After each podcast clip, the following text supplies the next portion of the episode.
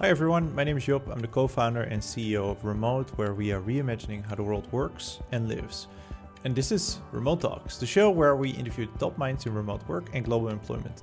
In this second episode, we welcome Distribute Consulting CEO Laurel Farrer, also known as the Queen of Remote Work. Uh, and in this episode, Laura and I discuss team dynamics across multiple cultures, effective remote onboarding tactics, and the secrets to leading a distributed team with empathy. Enjoy like the way I think about this is right. Like if talking about diversity and inclusion, is that if you start a remote company, you have the unique opportunity to build a diverse team, because if you hire from anywhere and you do a relatively job of doing so somewhat uh, uh equally across the world, aren't you just going to end up with a diverse team? Uh, that's my theory uh, and, and uh, at least before before i get you to say all sorts of things about how that's not true we tried this. Uh, so at remote we tried to do a good job of just saying you can work from wherever you want to work and um, we will hire the best person we could find. We make sure to like check our biases when hiring and what we see so we have actually have a quite well diverse team uh, in every sense of the way. I think in, in terms of where people live, where people are from, in terms of gender diversity and age diversity and race diversity. So I think, I mean, I like to take ourselves as a as, as the proof that it is possible, although we're still a small company with about 50 employees. Um, love to hear what you think about this. How do, how how do remote and diversity and inclusion play together?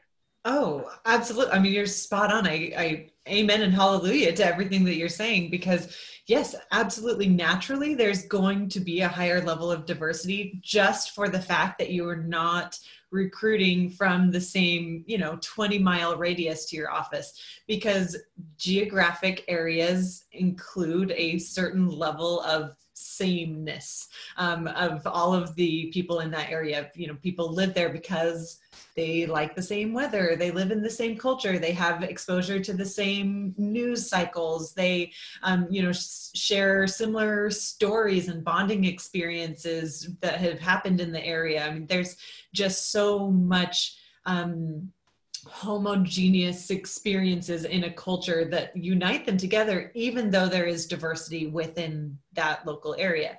So, even just for the fact of hiring from somewhere outside of your local city or, or county, you're going to automatically increase diversity of perspective. But then the next level is when you start to do this with intention and you start to say, okay, what perspectives do we want to bring to our team? What perspectives and experiences do we want to plug into our production cycles and operations?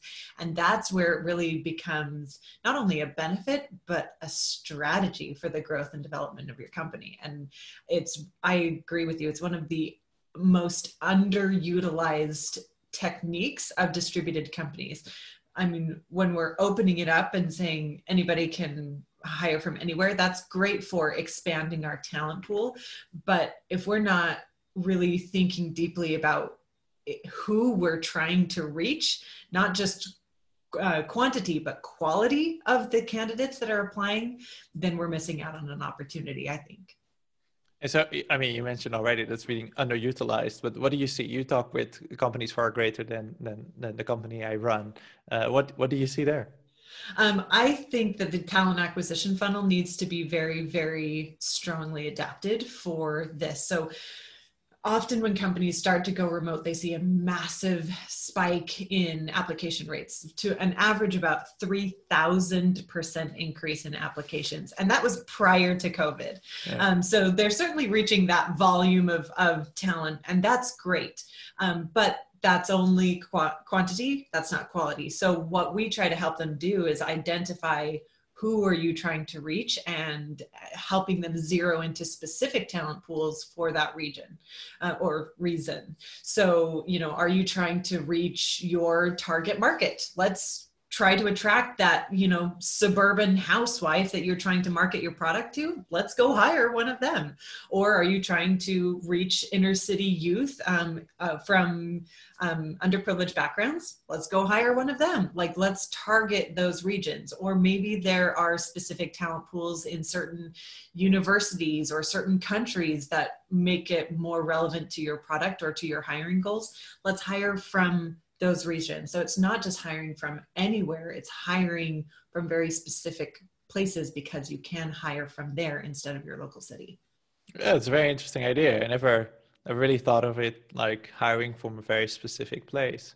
Uh, w- wouldn't you then end up uh, following the same biases that you've had before, even through selection of the place where you would hire? You know, I think the entire conversation about diversity and inclusion is a very slippery slope. no matter what, right? Like it's always a slippery slope, but especially yeah. in remote work, like we've seen this massive explosion of people being discriminated against because they're in their home and they're seeing their personal lives to a higher level and and um, so there's this this amazingly delicate dichotomy in which we have this opportunity to increase diversity and inclusion and strengthen it to an unprecedented level. Um, but then at the same time, we also have the risk and danger of discriminating more than we ever have in the history of business at the exact same time. So there's a lot of very careful uh, strategy and innovation and critical thinking that needs to go into this topic so let's try to not go down the slippery slope too much. I, I think yeah. uh, I, I, I spoke with Teo uh, last week. Uh, we we we went into this a little bit. We went a little bit further down the slippery slope. So um, uh, let's let's switch to onboarding. Like let's say that you um, you are actually building one of these these teams, which is um, from all over the world or or well distributed, or you know maybe from a specific region, like you suggested. Is there do we have to think differently about how we uh, bring people on? Is there some different considerations that we have to make when when onboarding them? Uh, well absolutely. Well you tell me first. I'm doing so much talking so you uh, tell me what you love about the onboarding programs that you've designed and that you've been a, a part of. Like what are your favorite parts that you think have worked very well and have been specific to remote work? Yeah i think so specific to remote work i think the secret is to make sure people get to talk to a lot of other people. And I, I, think the beauty of remote work is that the distance between everybody is the same. It's you know one slack message away. Um, so i think for what what always helped me and helped the people in the teams that i were was in was to just just talk with everybody. Like that's like it's so simple but it really works. Is to just have one-on-one calls with a large part of the team, everybody if you're small, but as the, as the, as the organization grows with at least one person in every department. So you start to form connections throughout the organization. And uh, just do that for literally everybody that joins the company, independent of where they are, if they are in leadership or if they are an individual contributor. Just make sure they talk with with a whole bunch of people throughout the organization that's that's a really simple and powerful trick. And then in everything else i think as a remote organization should already be working on you know activities that help bonding and that help you know make sure people get to know each other uh, and just roll those people up into that. Um, i think that really like anything we do and we do lots of things but i think that is the most important thing and to me if you're talking about like well we building this distributed team with people in all sorts of uh, regions of the world from all sorts of different cultures uh, uh, that works for everybody. There's like no difference in that. As long as everybody in the organization is a nice person is a kind person that can acknowledge that there's cultural differences that there's you know that most of us are speaking our second or third language and other our, our native language um, then that works extremely well. Like I, yeah. I really i think there's to me, it's one of the greatest enjoyments to learn from people around the world, like what what is you know uh, to learn about the cultures, about the things that they like, they don't like, what is weird, what is special.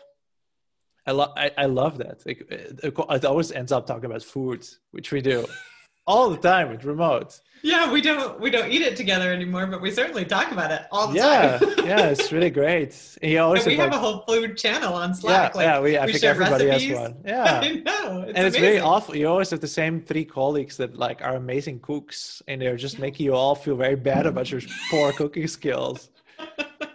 it's But- so true. That's uh, that's it to me. You know, I I really find it very easy to to do this as long as everybody acknowledges like the obvious, which is we're not all speaking the same language and we don't all have the same background, and that's the the, the best part of this. Which sounds so cheesy, but it works so well if you just talk with each other. So I don't exactly. know. There's so I went off the rails, but yeah. No, but it's true. But it helps you, I think, come together as a group when often when you're in a group where there is so much, I don't want to say unity, but sameness, right? Homogeneity, homogeneity, Sameness. sameness. sameness.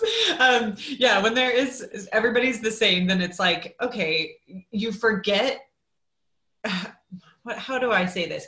You get so caught up in trying to define what makes you different that you start to pull apart from each other um, because there's so much that you all have in common that you have to create your identity by showing what you have that's different. However, when you have a team that's so different, you pull together because you're trying to find what you have in common because that's the rare element. And so it really builds culture the more diverse that you are. And it is, it's so ironic, I think, when companies ask us, you know, how how in the world do we onboard people? Like we're not going to have the opportunity to mentor, they're not going to be able to, to talk to people, they're not going to be able to do any of those things. And it's like, says who? Yeah. Like, Yeah. wait, what? like, uh, no, that's abs- they absolutely still need to have those experiences of meeting the executives and meeting their team members and observing meetings and and having mentorship calls and completing paperwork and completing training like all of that still happens it's just happening in a different place and in a different channel which can be more effective but like all things with remote it's got to come in with intention you've got to have this very carefully designed program that facilitates those experiences it's not going to happen quite as organically and naturally as it has been in the office but the thing is, it didn't happen organically and naturally before either. All of the onboarding programs that we're used to now had to be carefully in designed with intention. There was years of of trial and error and identifying that people feel felt disconnected, and so they thought of a solution. Like th- that came from literally hundreds of years of evolution of business and co-located work. And so now we're just going through the same adaptation of how do we take all of the lessons that we learned then and apply them to new channels um, and and i think that's what people get caught up in is that communication channel because so much of how we're learning in a co-located environment is through observation. We're just watching things happen. And that is a mode of communication. But in a distributed environment you don't have access to that channel. So you have to go to a different channel. And that's why that you see you know more handbooks and more videos and and um, resources like that because they're just communicating the same things through different channels. Like i'm going to articulate what our culture is as opposed to you watching what the culture is. I'm going to um, you know design a learning experience instead of you watching somebody else do it. Like it's it's the same process it's just different channels.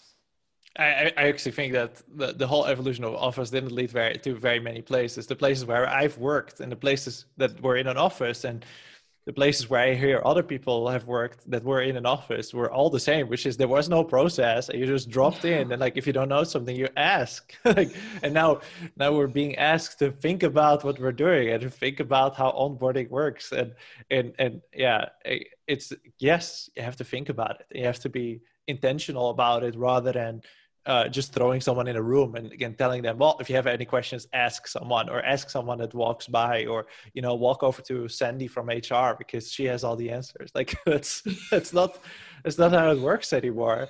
Uh, we actually have to think about things because otherwise people feel lost. And yeah it's I, I, think about how we do things at remote, and I, I got really nice feedback from one of my colleagues the other day. He said, you know, um, it was so nice that uh, Kia, who is one of the people working with us, um, Kia sent me a message uh, like, oh, it's now been a month since you've worked here. How are you? Do you feel like you got to know a lot of people and such? And you know, it's it's it's that it's that little thing, Kia, that just sends an email to every person if they you know work for us for a month. But she thought about that and she was like she implemented that and it's it's so low stakes to make people happy to to to give people a feeling like oh they really care about me here uh, because all, all she did was send a single email asking if everything was okay if, if the person needed anything else. Um, i just don't yeah. i don't i don't think the office was that great. Like, absolutely yeah, well, I mean, that's we, obvious. We have a biased opinion, but I, I agree with you.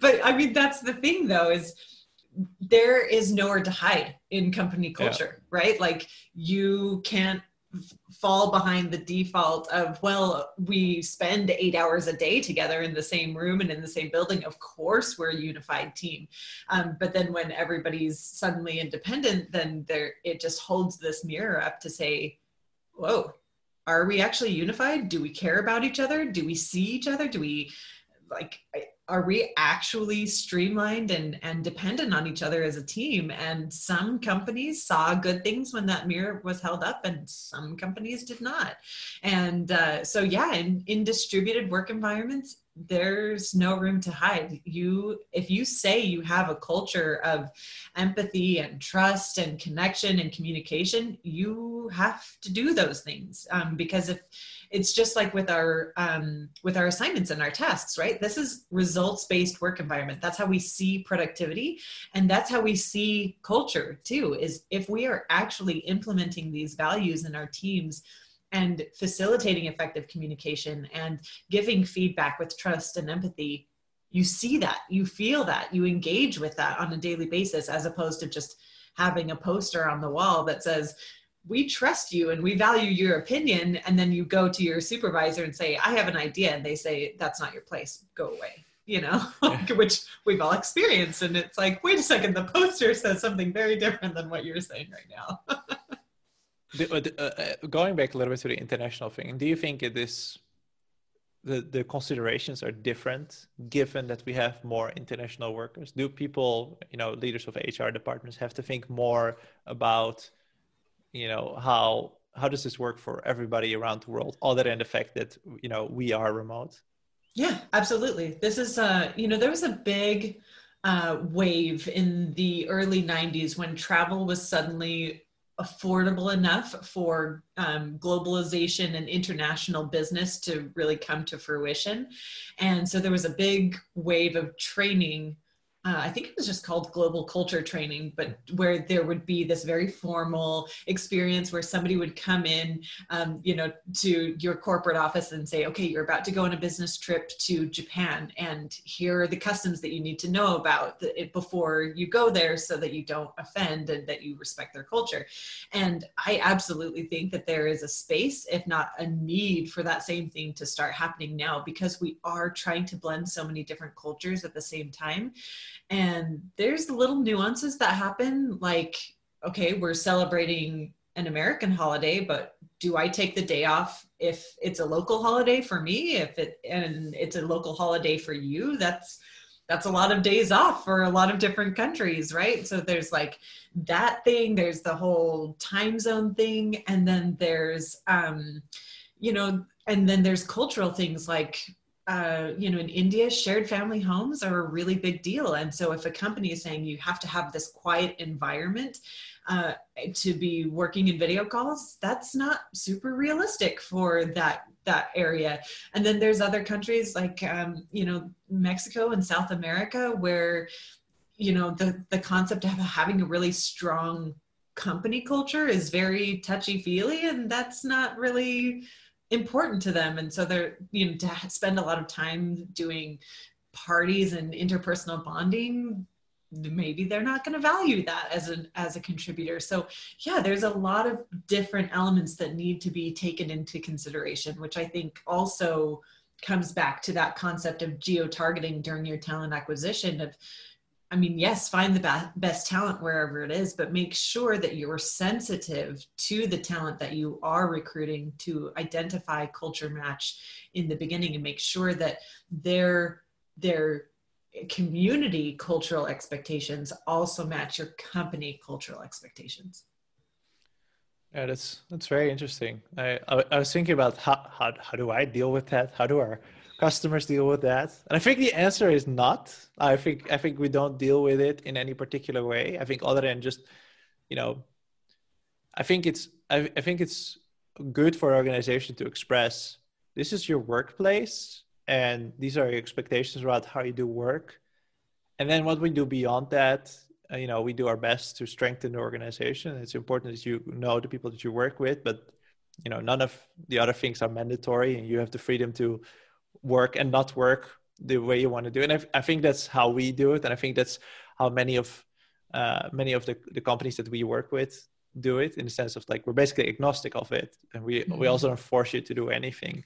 Uh, but it is certainly interesting, and uh, the, the, I think the easiest example that you already gave was the around the, the holidays. Like, what holidays do we take off? Is that a is that a thing? Are we gonna do it company wide? Um, we solved it by just saying you can take as many days off whenever you want we, as a company we don't observe any public holidays. It doesn't make mm-hmm. sense for us. Like our team is in i don't know 17 different countries 20 different countries. I don't i don't even know.